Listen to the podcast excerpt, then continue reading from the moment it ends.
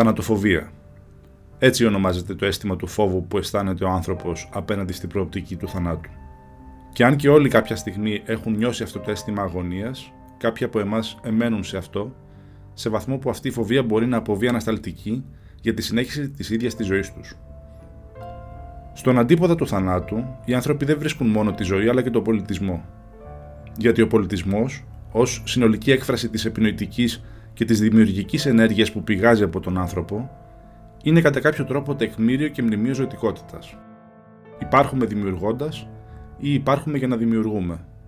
Και αυτά που αφήνουμε πίσω μας θα μαρτυρούν ότι υπήρξαμε και όταν δεν θα υπάρχουμε πια.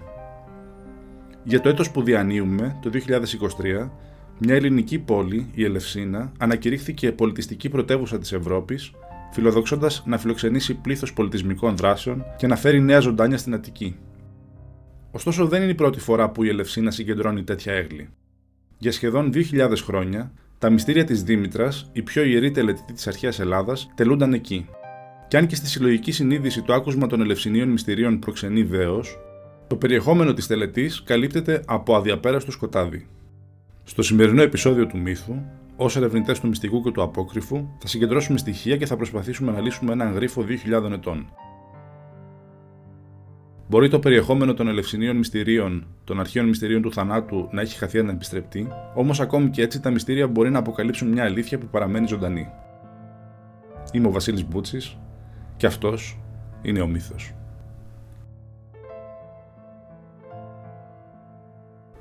Σύμφωνα με την παράδοση, οι πρώτοι κάτοικοι της Ελευσίνας ήταν Θράκε. Η Ελευσίνα φαίνεται ότι επικίστηκε περίπου το 1580 με 1500 π.Χ., αλλά το πρώτο ιερό χτίστηκε στα 1400.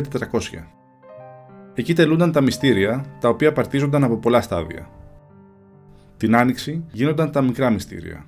Το φθινόπωρο γίνονταν τα μεγάλα μυστήρια, τα οποία ξεκινούσαν με ένα αρχικό δημόσιο μέρος και κατέληγαν σε μια απόκρυφη τελετή που ολοκληρωνόταν στην εποπτεία, την αποκάλυψη του μυστηρίου. Και μπορεί να μην γνωρίζουμε τίποτα για την τελετή, όμως οι μαρτυρίες για τα πρώτα προπαρασκευαστικά στάδια της μοίηση, τα οποία δεν απαιτούσαν μυστικότητα, είναι ευτυχώς πλούσιες. Έτσι, οι καλλιτέχνες μπορούσαν να αναπαραστήσουν ελευσίνιες σκηνές σε αγγεία και ανάγλυφα, ενώ ο Αριστοφάνης επέτρεψε στον εαυτό του να υπενηχθεί ορισμένες πτυχές της μοίηση. Τα μικρά μυστήρια ξεκινούσαν από το Δήμο της Άγρας, στο σημερινό Παγκράτη, και περιελάμβαναν μια σειρά από τελετές που τελούνταν υπό τη διεύθυνση ενός μυσταγωγού. Οι πιστοί πρώτα νίστευαν. Έπειτα προσέφεραν θυσία στη Δήμητρα ένα νεαρό γουρουνάκι και μετά συμμετείχαν σε καθαρμούς. Εξαγνίζονταν δηλαδή στα νερά του ποταμού Ηλισσού. Τότε ανακηρύσσονταν μύστε και αποκτούσαν πρόσβαση στα μεγάλα μυστήρια που θα λάμβαναν χώρα την επόμενη χρονιά. Τα μεγάλα μυστήρια διαρκούσαν 10 μέρες. Την πρώτη μέρα των μεγάλων μυστηρίων, λάμβανε χώρα ένα μεγάλο πανηγύρι στο περίβολο του Ελευσινίου, ενός ναού στους πρόποδες της Ακρόπολης των Αθηνών, όπου είχαν μεταφερθεί πανηγυρικά τα ιερά αντικείμενα από την Ελευσίνα. Τη δεύτερη μέρα, οι μύστε πήγαιναν στο Φάληρο, φωνάζοντας την έκφραση Μύστε προς τη θάλασσα. Κάθε υποψήφιος, συνοδευόμενος από το δάσκαλό του, κουβαλούσε μαζί του ένα νεαρό γουρουνάκι, το μυστικό χειρίδιον, το οποίο ξέπλαινε στη θάλασσα και θυσίαζε κατά την επιστροφή του στην Αθήνα. Την επόμενη μέρα, παρουσία του λαού της Αθήνας και άλλων πόλεων, ο Άρχοντας Βασιλεύς και η σύζυγός του τελούσαν τη μεγάλη θυσία. Η πέμπτη μέρα σηματοδοτούσε το αποκορύφωμα των δημοσίων τελετών. Μια μεγάλη πομπή ξεκινούσε από την εκτροταφείο του κεραμικού, τα ξημερώματα, και ακολουθώντας την ιερά οδό έφτανε στην Ελευσίνα. Οι μύστες, οι δάσκαλοι τους και πολλοί Αθηναίοι συνόδευαν τις ιέρειε που μετέφεραν πίσω τα ιερά. Προς το τέλος του απογεύματος, η πομπή διέσχιζε μια γέφυρα πάνω από τον Κυφισό, όπου κουκουλοφόροι κορόιδευαν και προσέβαλαν με ύβρις τους πιο εξέχοντες πολίτες. Κατά τη διάρκεια της νύχτας, όταν πια είχαν φτάσει στην Ελευσίνα, με αναμένους πυρσούς, οι προσκυνητές έκαναν ολονυχτία στην εξωτερική αυλή του ιερού. Μέρος της βραδιάς ήταν αφιερωμένο σε χορούς και τραγούδια προς τιμήν των Θεών. Την επόμενη μέρα, οι υποψήφοι νίστευαν και προσέφεραν θυσίες. Επίσης, έπιναν ένα ειδικό ποτό ονόματι Κικαιώνα. Και τότε έφτανε η ώρα των μυστικών τελετών. Αν και δεν γνωρίζουμε τι συνέβαινε στο τελεστήριο, ξέρουμε ότι η τελετή περιέλαμβανε τρία μέρη. Αυτά ήταν τα δρόμενα, δηλαδή μια δραματική αναπαράσταση του μύθου της Δήμητρας και της Περσεφόνη, τα δεικνύμενα, δηλαδή η παρουσίαση των ιερών αντικειμένων που δείχνονταν στους μύστες, και τέλος τα λεγόμενα, κάποια λόγια που αποκάλυπταν κάτι στους μύστες. Μετά τη τελετή, οι μύστες πλέον ονομάζονταν επόπτες.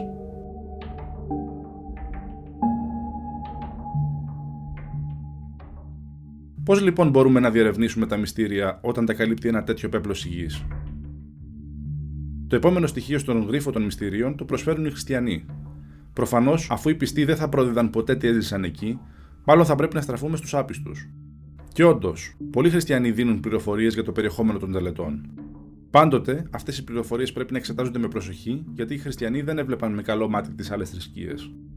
Ο χριστιανός ρήτορα Θεμίστιο περιγράφει από τη σκοπιά του την εμπειρία του θανάτου και λέει ότι η εμπειρία της ψυχής αμέσως μετά το θάνατο συγκρίνεται με τις δοκιμασίες του μοιημένου στα μεγάλα μυστήρια. Δηλαδή, με έναν αντίστροφο τρόπο, ίσως μας αφήνει να συλλέξουμε κάποιες πληροφορίες για το μυστήριό μας. Στην αρχή λέει: Η ψυχή περιπλανιέται στο σκοτάδι και υφίσταται κάθε είδους τρόμο.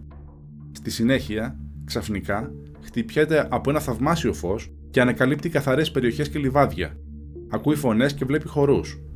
Έτσι και ο μύστης της Ελευσίνας, με ένα στεφάνι στο κεφάλι του, ενώνεται με τους αγνούς και άγιους ανθρώπους. Από μακριά βλέπει τους αμύτους, στιβαγμένους στη λάσπη και στην ομίχλη, βυθισμένους στην αθλειότητά τους, από το φόβο του θανάτου και τη δυσπιστία της ευδαιμονίας στα επέκεινα. Και πιθανότατα να αποκαλύπτει μια αλήθεια ο Θεμίστιος, γιατί αφενός η πηγή του φαίνεται να είναι ο ίδιος ο Πλούταρχος, Αφετέρου, γιατί εντοπίζει πολύ εύστοχα τον χαρακτήρα των Ελευσινίων. Όταν τον 4ο αιώνα π.Χ. ο Ισοκράτης θέλησε να επενέσει την αξία των Αθηναίων, υπενθύμησε στους ακροατές του ότι στη χώρα τους η Δήμητρα είχε παραχωρήσει τα σημαντικότερα χαρίσματά της. Τη γεωργία, με την οποία ο άνθρωπος υψώνεται πάνω από τα θηρία, και τη μοίηση, η οποία φέρνει ελπίδα σε σχέση με το τέλος της ζωής και όλη την αιωνιότητα. Η μοίηση προσέφερε στη ψυχή λύτρωση, και κάτι τέτοιο θα δικαιολογούσε δρόμενα με θέμα τη μετάβαση από το σκοτάδι στο φως. Ακριβώς επειδή ο Θεμίστιος επικαλείται τα ελευσίνια όχι για να τα απορρίψει αλλά για να εξηγήσει κάποια ομοιότητά τους με τον χριστιανισμό, ίσως αυτό που μας λέει να είναι χρήσιμο, με την προϋπόθεση πάντοτε ότι έχει και σαφή εικόνα του τι συνέβαινε εκεί. Έτσι, πολλοί έχουν πιστέψει ότι στα δρόμενα των μυστηρίων κυριαρχούσε μια περιπλάνηση στο σκοτάδι, διάφορες τρομακτικές εικόνες που εμπνέονται από τα σκοτάδια του κάτω κόσμου και τέλος την έξοδο των μισθών σε ένα φωτισμένο λιβάδι και γαλήνη. Πιστεύετε ότι οι τελετές που γίνονταν στο τελεστήριο συνδέονταν πιθανότατα με το μύθο της Δήμητρας και της Περσεφόνη. Γνωρίζουμε ότι οι μύστες, με το πυρσό στο χέρι, μιμούνταν τις περιπλανήσεις της Δήμητρας που αναζητούσε τη χαμένη κόρη της με το φως του πυρσού. Και αν μπορούμε να πιστέψουμε τον Θεμίστιο, τότε ίσως να μπορούμε να πιστέψουμε και τον Κλήμη Αλεξανδρινό, ο οποίος αναφερόμενος στα ελευσίνια μυστήρια είπε ότι ο Χριστός είναι ο μόνος αληθινός ιεροφάντης. Γιατί στο ίδιο πνεύμα με το Θεμίστιο υπογραμμίζει τον λυτρωτικό χαρακτήρα των Ελευσινίων, αφού η σωτηρία της ψυχής στα επέκεινα είναι η πιο μεγάλη αλήθεια που πιστεύουν ότι κερδίζουν με την πίστη τους οι χριστιανοί. Και ίσως μπορούμε να πιστέψουμε ότι το σύνθημα που μαρτυρεί και ισχυρίζεται ότι μάθαιναν οι μίσες στην τελετή να ήταν επίσης σωστό. Νίστεψα, ήπια τον κικαιώνα, πήρα από το κουτί και αφού το επεξεργάστηκα, το έβαλα στο καλάθι και στη συνέχεια, παίρνοντάς το από το καλάθι, το ξαναέβαλα στο κουτί. Τι ήταν στο κουτί δεν ξέρουμε. Μια άλλη όμως χριστιανική πηγή μας δίνει μια πληροφορία που ίσως είναι χρήσιμη παρότι αβέβαιη. Ένα στάχι σιταριού θερισμένο στη σιωπή. Μπορεί οι φράσεις που συνδέονται με τα ιερά αντικείμενα, το κουτί, το καλάθι και αυτό που έπαιρναν από εκεί οι μύστες να είναι κατανόητες, Όμως οι πρώτες φράσεις, η νηστεία και ο Κικαιώνας, αναφέρονται σε γνωστά επεισόδια από το μύθο της Δήμητρας και της Περσεφόνη. Έτσι, με τον ένα με τον άλλο τρόπο, τόσο τα δρόμενα όσο και τα αντικείμενα των μυστηρίων φαίνεται πως συνδέονταν με την ιστορία της Δήμητρας και της Περσεφόνη. Συνεπώς, θα προσπαθήσουμε να αντλήσουμε το επόμενο στοιχείο του γρίφου των μυστηρίων μέσα από το μύθο της Θεάς.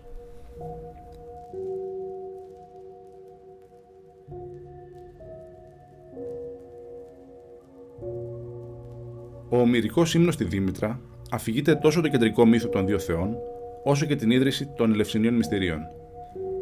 Μια όμορφη μέρα, στο κάμπο της Νίσα, κάπου στη Βιωτία, ένα κορίτσι μάζευε λουλούδια.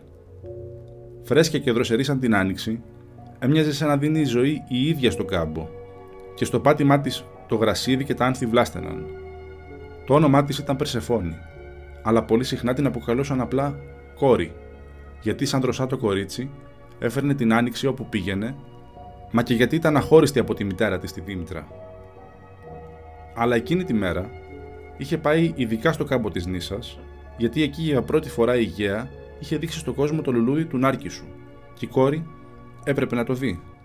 Και ξαφνικά ένα βοητό που όλο και δυνάμωνε πάγωσε το χαμόγελο της κοπέλας. Όταν σήκωσε το βλέμμα της για να δει από πού έρχεται αυτός ο ήχος, κατάλαβε ότι έπρεπε να κοιτάξει κάτω, γιατί η βοή που όλο και δυνάμωνε συνοδεύτηκε από σεισμό και ερχόταν από τα έγκατα της γης. Ξαφνικά, χώμα πετάχτηκε στον αέρα, η γη σκίστηκε στα δύο και μέσα από τη γη πετάχτηκε ένα άρμα με αθάνατα άλογα. Ο οδηγός του ήταν γνωστός με πολλά ονόματα. Ήταν ο πιο φιλόξενος από όλους τους θεούς, ο Πλούτονα. Οι άδε, που στο σπίτι του τελικά θα κοιμηθούν αμέτρητοι αριθμοί των θνητών. Αρπάζει ο Θεός την κόρη και οδηγεί πάλι το άρμα του στα βάθη της γης. Έτσι, κανείς δεν άκουσε τίποτα για την αρπαγή της Περσεφόνη. Ούτε η Αθηνά και οι Άρτεμις ή οι Νηριείδε που μάζευαν λουλούδια μαζί της. Ούτε καν ο χειροβοσκός Ευουλεύ που έβοσκε τα γουρούνια του στην ίσα. Ο ίδιος δεν θα μάθαινε ποτέ ότι κυριολεκτικά η γη άνοιξε και κατάπια τα γουρούνια του, αφού αυτά έπεσαν και σκοτώθηκαν μέσα στο χάσμα από το οποίο ξεπήδηξε και στο οποίο διέφυγε το άρμα του Πλούτονα. Μόνο ο ήλιος που βλέπει τα πάντα από το άρμα του είδε τι συνέβη. Ενώ η Εκάτη, που είναι η θεά των περασμάτων και των ενδιάμεσων, όπως το πέρασμα στο κάτω κόσμο που άνοιξε ο Πλούτον, μπόρεσε να ακούσει τα ορλιαχτά της κόρης που ζητούσε βοήθεια. Η Δήμητρα τρελάθηκε. Δεν ήταν, βλέπετε, σύνηθες να χάνεται ένας θεός, και όλα έδειχναν ότι κάτι δεν πάει καθόλου καλά. Εννέα μερόνυχτα κράτησε η αναζήτηση, και η Δήμητρα όλο αυτό το διάστημα δεν άγγιξε την αμβροσία, τη θεϊκή τροφή. Την δέκατη μέρα, η Εκάτη έδρεξε στο πλάι της, αλλά πέρα από την πληροφορία ότι η Περσεφόνη αρπάχτηκε από κάποιον Θεό, γιατί μόνο Θεός θα μπορούσε να την αρπάξει με αυτόν τον τρόπο, δεν μπορούσε να βοηθήσει και πολύ. Έτσι, οι δύο θεές άρχισαν να ψάχνουν την Περσεφόνη μέρα νύχτα.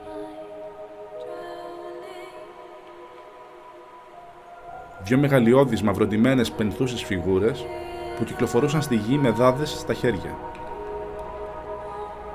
Τελικά οι δυο τους έφτασαν μέχρι τον ήλιο. Και αυτός τους είπε την αλήθεια. Ήταν ο Δίας αυτός που είχε αποφασίσει να παντρέψει την κόρη με τον αδερφό του τον Πλούτονα. Θλίψη και οργή κατέλαβε τη Δήμητρα. Πώς να νιώσει άλλωστε όταν ο αδερφός και πατέρας του παιδιού της στερεί από το παιδί τους τη χαρά της επίγειας και επουράνιας ζωής, καθώς και από τη Δήμητρα την ίδια της την κόρη. «Για εμένα είσαι νεκρός», είπε στο Δία η Δήμητρα και εξαφανίστηκε από τον Όλυμπο. Δεν είχε φέρει ακόμη μια τελείωτη ξερασία και χειμώνα στη γη, γιατί μέχρι τότε ο θυμός της ήταν μόνο με τους θεούς που τη στέρισαν την κόρη της. Αντιθέτως, γυρνούσε στη γη μια πληγωμένη και απελπισμένη μητέρα που ταξίδευε ανάμεσα στις πόλεις και στους αγρούς, μεταμφιεσμένη και αγνώριστη.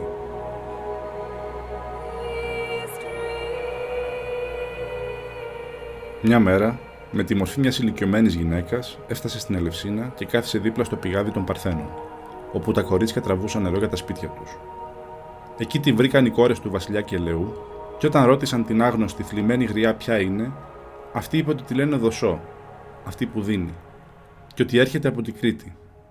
Εκεί την είχαν αλπάξει με τη βία πειρατές και την έφεραν για να την πουλήσουν ως κλάβα, αλλά όταν την έδεσαν στο λαύριο, κατάφερε να τους ξεφύγει και έτσι είχε μείνει μόνη και έρημη σε μια ξένη γη. Την οδήγησαν στο παλάτι του πατέρα τους, του Κελαίου. Ήθελε κάπου να μείνει, δεν μπορούμε να πούμε σίγουρα. Πάντως, είτε για τον ένα είτε για τον άλλο λόγο, η Δοσό τους πληροφόρησε πως είναι εξαιρετική παιδαγωγός και νοικοκυρά. Εκεί, η γριά η Άμβη, παραδουλεύτρα του Κελαίου, της έκανε αστεία πειράγματα, προσέβαλε τα αφεντικά της και της είπε κανένα δυο πονηρά λογάκια από αυτά που θα την έκαναν να σκάσει το χιλάκι της. Και το κόλπο έπιασε. Η σκέψη της Δήμητρας ξέφυγε από τα δίχτυα του θανάτου και η θεά λύθηκε στα γέλια. Για λίγο όλα ήταν καλύτερα και η Βασίλισσα Μετάνυρα προσέφερε στη μυστηριώδη γριά που ενέπνεε σεβασμό ένα ποτήρι κρασί. Σε ευχαριστώ, Βασίλισσα, αλλά δεν μπορώ να το δεχθώ. Είμαι σε θείο πένθος και νηστεύω. Αν θες να σεβαστείς την νηστεία μου, φτιάξε μου ένα ποτήρι κικαιώνα. Μέσα σε ένα ποτήρι η μετάνυρα προσέθεσε νερό, κρυθάρι, μέντα, κίμινο, μέλι και άλλα συστατικά. Και τότε έφαγε για πρώτη φορά μετά την απώλεια της κόρης της, η Θεά.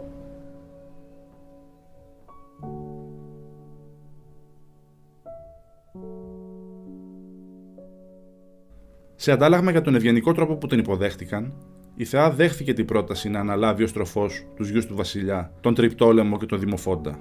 Γιατί και τα δύο παιδιά είχαν προβλήματα με την υγεία τους, και οι έμπειρες φροντίδες της γριάς μπορεί να βοηθούσαν. Πρώτα ανέλαβε τον Τριπτόλεμο, που ήταν ένα φυλάστενο αγόρι. Τον θύλασε και από το μαγικό της γάλα, όχι απλώς αναπτύχθηκε, αλλά ενηλικιώθηκε μαγικά σε μία στιγμή και έγινε ένας γενναίος ήρωας. Αλλά στο πρόσωπο του Δημοφόντα που είχε γεννηθεί καθυστερημένα και γι' αυτό ήταν πολύ αδύναμος, η θεά που είχε χάσει την κόρη της είδε μια παρηγοριά, έναν τρόπο να ξαναγεμίσει την άδεια φωλιά της, ένα παιδί να αγαπά και να περιποιείται αφού δεν μπορούσε να έχει πια το δικό της. Έτσι αποφάσισε ο μικρός φυλάστενο Δημοφών να γίνει αθάνατος. Μπορεί τη δική μου αθάνατη κόρη να την έκλεψε το σκοτάδι του κάτω κόσμου, όμως εγώ θα κλέψω από τον θάνατο ένα θνητό και θα τον φέρω στον Όλυμπο. Έτριψε τότε τον μικρό με αμβροσία για να διώξει από πάνω του την αρρώστια και κάθε νύχτα κρυφά τον κρατούσε και τον περνούσε πάνω από φωτιά για να τον κάνει αθάνατο, με το θεϊκό της άγγιγμα να τον προστατεύει από το κίνδυνο της φλόγας. Το παιδί γινόταν όλο και περισσότερο σαν Θεός. Και όσο ευπρόσδεκτη κι αν ήταν η αλλαγή, οι μυστικές κινήσεις της άγνωστης γριάς είχαν θορυβήσει τη μετάνυρα που αν μη τι άλλο ανησυχούσε για το παιδί της. Όταν κρυφοκοίταξε ένα βράδυ και είδε το γιο της μέσα στις φλόγες, άρχισε να ουρλιάζει με τρόμο και πανικό, ξαφνιάζοντας τη Δήμητρα. Ο Δημοφών ξεγλίστρησε από τη θεά και το μωρό βούτυξε στη φωτιά, βρίσκοντας χωρίς το προστατευτικό άγγιγμα της θεάς εκείνο το πρόωρο τέλος που τόσο κοντά είχε φτάσει να γλιτώσει. Ανόητοι είστε ηθνητοί, αβοήθητοι, και δεν μπορείτε να διακρίνετε πότε η μοίρα σας θα είναι καλή και πότε κακή. Είπε με περιφρόνηση, θυμό και απογοήτευση η Θεά. Και αμέσως η Θεά γδίνεται τα γυρατιά, ψηλώνει, ένα λαμπρό φως λάμπει από το σώμα της και αποκαλύπτεται σε όλο της το μεγαλείο. Στέρισες με την ανοησία σου από το παιδί σου την αθανασία, αλλά σε αντιστάθμισμα θα του προσφέρεις δόξα αθάνατη, δόξα που του αξίζει επειδή κάθισε στα γόνατά μου. Όλος ο λαός σας θα χτίσει για εμένα τώρα έναν μεγάλο ναό, με ένα βωμό κάτω από αυτόν, και εγώ θα σου διδάξω τις τελετές και τις θυσίες που θα γίνονται εκεί, ώστε ο λαός σου να συνεχίσει μετά από εσένα. Έτσι είπε και εξαφανίστηκε η Θεά. Μόλις χτίστηκε το ιερό, η Δήμητρα αποσύρθηκε μέσα σε αυτό. Γιατί τότε, όταν πια είχε χάσει και την κόρη της, αλλά και τον υποψήφιο θετό γιο και αντικαταστάτη της Περσεφόνη, η Δήμητρα συνειδητοποίησε το μέγεθος της οργής της με το Δία αλλά και με τους ανόητους θνητούς. Έφερε λοιπόν τότε μια τρομερή ξηρασία η οποία κατέστρεψε τη γη και έφερε πείνα στους ανθρώπους. Μάταια έστελνε ο Δίας Αγγελιαφόρου. Η Δήμητρα απάντησε ότι δεν θα ξαναπατούσε στον Όλυμπο και δεν θα άφηνε τη βλάστηση να μεγαλώσει μέχρι να ξαναδεί την κόρη της. Το τελεσίγραφο είχε σταλεί. Ο Δίας έπρεπε να ζητήσει από τον Πλούτο να αναφέρει πίσω την Περσεφόνη και όρχοντας το Άδη υποτάχθηκε. Ωστόσο, είτε επειδή ξεγέλασε το νου της, είτε επειδή είχε πλέον κατακτήσει την καρδιά της, ο Άδης κατάφερε να βάλει ένα σπόρο ροδιού στο στόμα της Περσεφόνη, δεσμεύοντάς τη για πάντα στο κάτω κόσμο. Μόνο με έναν χρυσό συμβιβασμό θα μπορούσε να λυθεί αυτή η διαφωνία και η κόρη θα περνούσε 8 μήνες με τη μητέρα της στη γη και 4 μήνες με τον άντρα της κάτω από τη γη. Αυτό αρκούσε ώστε η Θεά να επανενωθεί με την Ολύμπια οικογένειά της η γη να ξαναπρασινίσει και τα ζωντανά πλάσματα να σωθούν. Πριν όμως επιστρέψει στον Όλυμπο με την κόρη της, η Θεά είχε μια τελευταία υποχρέωση. Πήγε στον αγαπημένο της Τριπτόλεμο και του έδωσε κάτι που δεν είχε ξαναντικρίσει η ανθρωπότητα ως τότε. Το καρπό του σιταριού. Στην Ελευσίνα, στη ράρια πεδιάδα, πρωτοκαλλιεργήθηκε το σιτάρι. Μαζί με αυτό, του έδωσε ένα άρμα που το έσερναν οι πτάμενοι δράκοι με την αποστολή να ταξιδέψει σε όλους τους λαούς, να μοιράσει και να σπείρει τον καρπό της παντού. Και τέλος, αποκάλυψε τις τελετές της και δίδαξε όλα τα μυστήριά της στον Τριπτόλεμο και στον Κελαιό, καθώς και στους άλλους βασιλείς της Ελευσίνας, τον Διοκλή και τον Εύμολπο. Φοβερά μυστήρια που δεν μπορεί κανείς και με κανένα τρόπο να παραβεί ή να αποκαλύψει ή να ξεστομίσει, γιατί ο μεγάλος τρόμος για τους θεούς συγκρατεί τη φωνή του. Και τι μας αποκαλύπτει ο μύθος της Δήμητρας, όπως διασώζεται στον ομυρικό ύμνο για τα μυστήρια; Σίγουρα πολλά, αν σκεφτούμε πόσα πολλά στοιχεία του μύθου της Δήμητρας αναπαρίσταντο συμβολικά στις τελετές των μυστηρίων. Νηστεία που διακόπτεται από τον Κικαιώνα και καθαρμούς από τα παλιά βάσανα. Περιπλανήσεις στο σκοτάδι με δάδες και έξοδο στο φως όπως η Δήμητρα με την Εκάτη. Θυσία χειριδίων, σαν αυτά που κατάπιε η τρύπα που άνοιξε ο Πλούτονα στην Ίσα. Και αστεία και προσβολές, σαν αυτές που έκανε η Άμβη στη Δήμητρα. Οι ενδεχόμενες παραστάσεις που εμφανίζονταν στο τελεστήριο ομοίως ακολουθούν το μύθο. Η κατάβαση στο σκοτάδι, η έξοδος στο φωτεινό λιβάδι και η διαφοροποίηση από τις δυστυχισμένες ψυχές είναι κάτι που υποσχέθηκε η Δήμητρα στον Τριπτόλεμο και παρουσιάζεται σε μίμηση της ίδιας της εξόδου της Περσεφόνη. Ακόμη και το στοιχείο της φωτιάς, που ήταν πολύ έντονο, κατά κάποιες αφηγήσεις στη τελετή, μας θυμίζει την προσπάθεια της Δήμητρας να κάνει αθάνατο το Δημοφόντα. Όμως ο μύθος μας δίνει ένα πολύ σημαντικό νέο στοιχείο. Μας αποκαλύπτει ότι η θεμελίωση των Ελευσινίων μυστηρίων τελικά οφείλεται σε δύο συνθήκες. Διακριτές μεταξύ τους, αλλά και αλληλένδετες. Γιατί τα μυστήρια έφτασαν στους θνητούς τόσο εξαιτίας του χωρισμού και της επανένωσης των δύο θεών, όσο και ως αποτέλεσμα της αποτυχίας της προσπάθειας της απαθανάτησης του Δημοφόντα. Επιπλέον, αυτές οι δύο ιστορίες κατά κάποιο τρόπο αποβαίνουν αλληλένδετες και συμβολικά. Στην αρχή, παρουσιάζεται ο συμβολικός θάνατος μιας αθάνατης, που εν τέλει αποκαθίσταται στην αθανασία μέσα από τη διαρκή κίνηση ανάμεσα στον πάνω και στον κάτω κόσμο. Στο δεύτερο μέρος, βλέπουμε ότι κάθε προσπάθεια να απαλλάξεις έναν θνητό από τον θάνατο είναι μάταιος κόπο, Όμως, ενώ η μοίρα των θνητών είναι το τέλος, νέες δυνατότητες αναπηδούν. Γιατί ενώ αρχικά ο ύμνος παρουσιάζει τον συμβολικό θάνατο της φύσης με την αρπαγή της κόρης, στη συνέχεια βλέπουμε την αποκάλυψη νέων δυνατοτήτων στο φυσικό κόσμο, που πλέον αποκτά το νέο καρπό των σιτηρών, που για τον ελληνικό κόσμο ήταν συνώνυμος με τη ζωή και την επιβίωση. Κι έτσι, δύο πεδία φαινομενικά συμβίβαστα, η ζωή και ο θάνατος, συνδέονται μεταξύ τους με έναν τρόπο που είναι τόσο παράλογος όσο η συνεχής αναγέννηση της φύσης. Κάθε τέλος σημαίνει μια νέα αρχή και η ζωή συνεχίζεται παρά το θάνατο. Ανάμεσα στις συνδέσεις που κάνει ο μύθος και εν τέλει είναι κέρδες για τα μυστήρια, υπάρχουν άλλες δύο που πρέπει να προσέξουμε. Μέσω της θεοξενίας, δηλαδή της φιλοξενίας της Δήμητρας από τον Κυλό και την Μετάνυρα, το θείο και το ανθρώπινο έρχονται κοντά και μια φιλία αναπτύσσεται ανάμεσά τους. Και από αυτή τη φιλία ξεπηδά μια διαλεκτική δυνατοτήτων που διευρύνεται από τη συγκεκριμένη θνητή οικογένεια ώστε να αποβεί δώρο για όλη την ανθρωπότητα. Γιατί παρά τη συναναστροφή του θνητού με το θείο, δεν έρεται το δεινό του θανάτου. Δεν μπορεί να γίνει αθάνατος ο δημοφών. Αλλά μπορεί η ζωή να γίνει καλύτερη. Μπορεί ένα ασθενικό παιδί, όπως ο Τριπτόλεμος, να γίνει ήρωας. Και αντίστοιχα να βελτιωθεί η ζωή όλης της ανθρωπότητας μέσα από το δώρο των σιτηρών,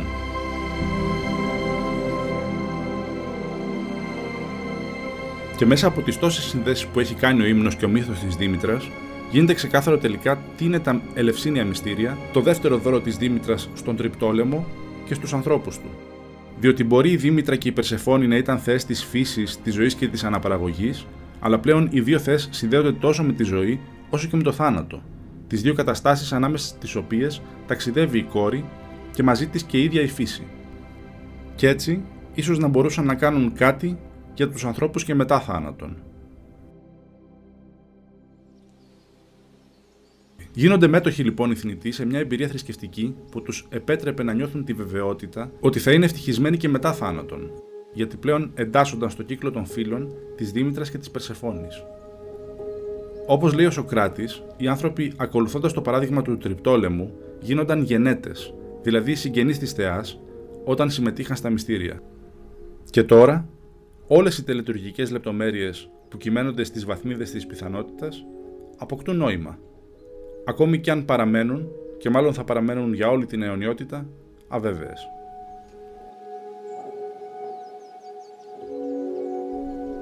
Όμως, ενώ η αλήθεια των μυστηρίων φαίνεται να έχει αποκαλυφθεί, ένα ακόμη στοιχείο, οι γενικότερες αντιλήψεις της αρχαίας Ελλάδας για τον κάτω κόσμο, έρχεται να περιπλέξει τα πράγματα ίσως η σημασία των μυστηρίων να μην μπορεί εύκολα να μεταφραστεί στο σήμερα και ο πιο σημαντικός λόγος δεν είναι άλλος από την επίδραση του ίδιου του χριστιανισμού. Γιατί για τους χριστιανούς και για όσους έχουν γνωρίσει το φαινόμενο της θρησκείας μέσα από το χριστιανικό πρίσμα, η εμπειρία των Ελευσινίων φαίνεται αυτονόητη. Η παρηγοριά του θανάτου είναι η πρωταρχική αιτία του θρησκευτικού συναισθήματος.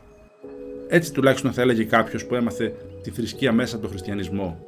Μια θρησκεία που όλη της η εστίαση και όλη της η υπόσχεση βρίσκεται στο επέκεινα. Και ίσως εν τέλει αυτό το πολύ έντονο αίσθημα της μεταθανάτια ελπίδας να ήταν αυτό που έκανε τους χριστιανούς απολογητές να δουν την ομοιότητα των Ελευσινίων με τον χριστιανισμό, που τους έκανε να πούν ότι ο μόνος αληθινός ιεροφάντης είναι ο Ιησούς. Ωστόσο, αυτή δεν είναι η αλήθεια της αρχαίας ελληνικής πίστης.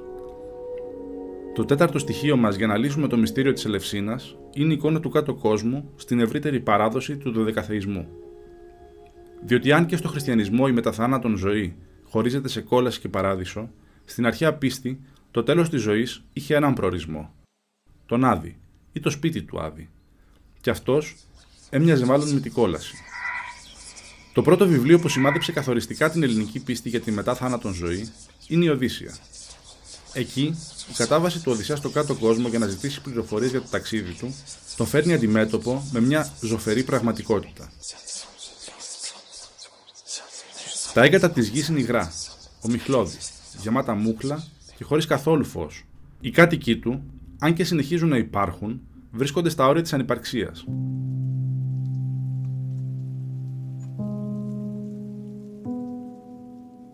σκιές του εαυτού τους και χωρίς ελπίδα για αλλαγή, για κάτι καινούριο.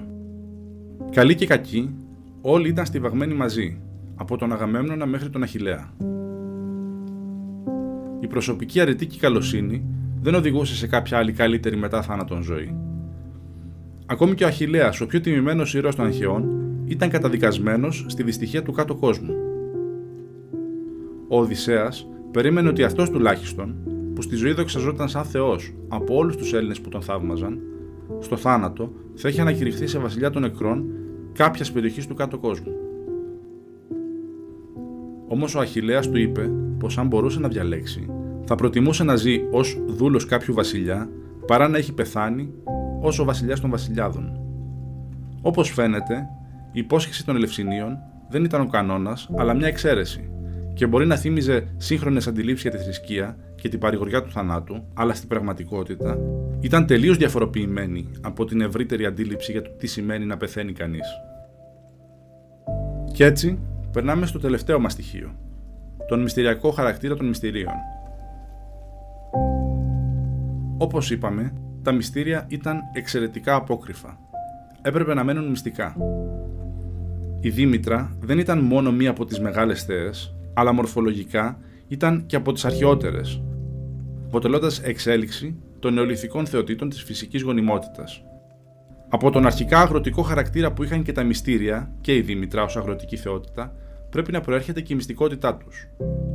Όλες οι μεγάλες ανακαλύψεις και εφευρέσεις, η γεωργία, η μεταλλουργία, η ιατρική, απαιτούν στην αρχή μυστικότητα, διότι μόνο οι μοιημένοι στα μυστικά τη εκάστοτε τέχνης θεωρούνται ικανοί να εγγυηθούν την επιτυχή εκτέλεση της τέχνης. Με την πάροδο του χρόνου, η μίση στα απόκρυφα ορισμένων τεχνικών γίνεται προσιτή σε ολόκληρη την κοινότητα.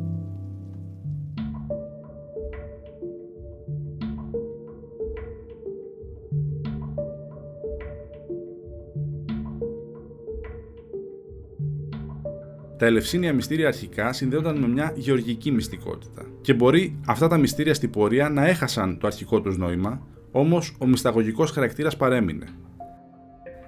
Έτσι, όλες οι αναφορές σε αυτά έπρεπε να γίνονται με την κατάλληλη προσοχή. Ο Αριστοφάνης και ο Εσχύλο είχαν δικαστεί και ευτυχώς αθώθη επειδή κάποιες ακατάλληλες λεπτομέρειες είχαν αποτυπωθεί στα έργα τους. Η τύχη του σοφιστή και ποιητή Διαγόρα δεν ήταν η ίδια. Πέρα από το ότι κέρδισε το προσωνύμιο ο Άθεος, δικάστηκε επειδή αποκάλυψε το περιεχόμενο των μυστηρίων και καταδικάστηκε σε θάνατο από τους Αθηναίους. Για καλή του τύχη, μπόρεσε να διαφύγει της σύλληψης και να αυτοεξοριστεί στην Κόρινθο. Οι Αθηναίοι τον επικήρυξαν με αμοιβή. Η μυστικότητα αυξάνει ακόμη και την αξία όσων μαθαίνονται, είχε πει ο Πλούταρχος για τα Ελευσίνια μυστήρια. Όλη αυτή η μυστικότητα ήταν από μόνη της κάτι το παράξενο, γιατί τα μυστήρια ήταν προσβάσιμα σε όλους. Όλοι όσοι είχαν αγνά χέρια, δηλαδή δεν είχαν διαπράξει φόνο, και μιλούσαν ελληνικά, συμπεριλαμβανομένων γυναικών και σκλάβων, είχαν το δικαίωμα να λάβουν μέρος υπό την προπόθεση ότι είχαν περάσει από τις προκατακτήριες τελετές στην Άγρα την Άνοιξη. Εθνικός περιορισμός δεν υπήρχε και τα ελληνικά απαιτούνταν ώστε οι συμμετέχοντες να καταλαβαίνουν τι συμβαίνει και πιθανώς να μπορούν να μάθουν το σύνθημα. Έτσι, ακόμη και ξένοι σκλάβοι συμμετείχαν σε αυτά, κάνοντάς τα εντυπωσιακά ανοιχτά, με τρόπο που ξεπερνά κάθε μορφή κοινωνικής, ταξικής ή φιλετική διάκρισης. Κατά κάποιο τρόπο λοιπόν ήταν κρυφά αλλά και φανερά ταυτόχρονα. Ένα μεγάλο, φανερό μυστικό. Οι μοιημένοι στα Ελευσίνια μυστήρια δεν αποτελούσαν εκκλησία. Όταν επέστρεφαν στα σπίτια τους, οι μύστες και οι επόπτες συνέχιζαν να συμμετέχουν στις δημόσιες λατρείες, επανευθυγραμμίζονταν με την κυρίως θρησκεία, η οποία είχε δημόσιο και έντονα πολιτικό χαρακτήρα. Στην πραγματικότητα, μόνο μετά το θάνατο οι μοιημένοι συναντιούνταν ξανά, χωρισμένοι από το πλήθος των αμύητων.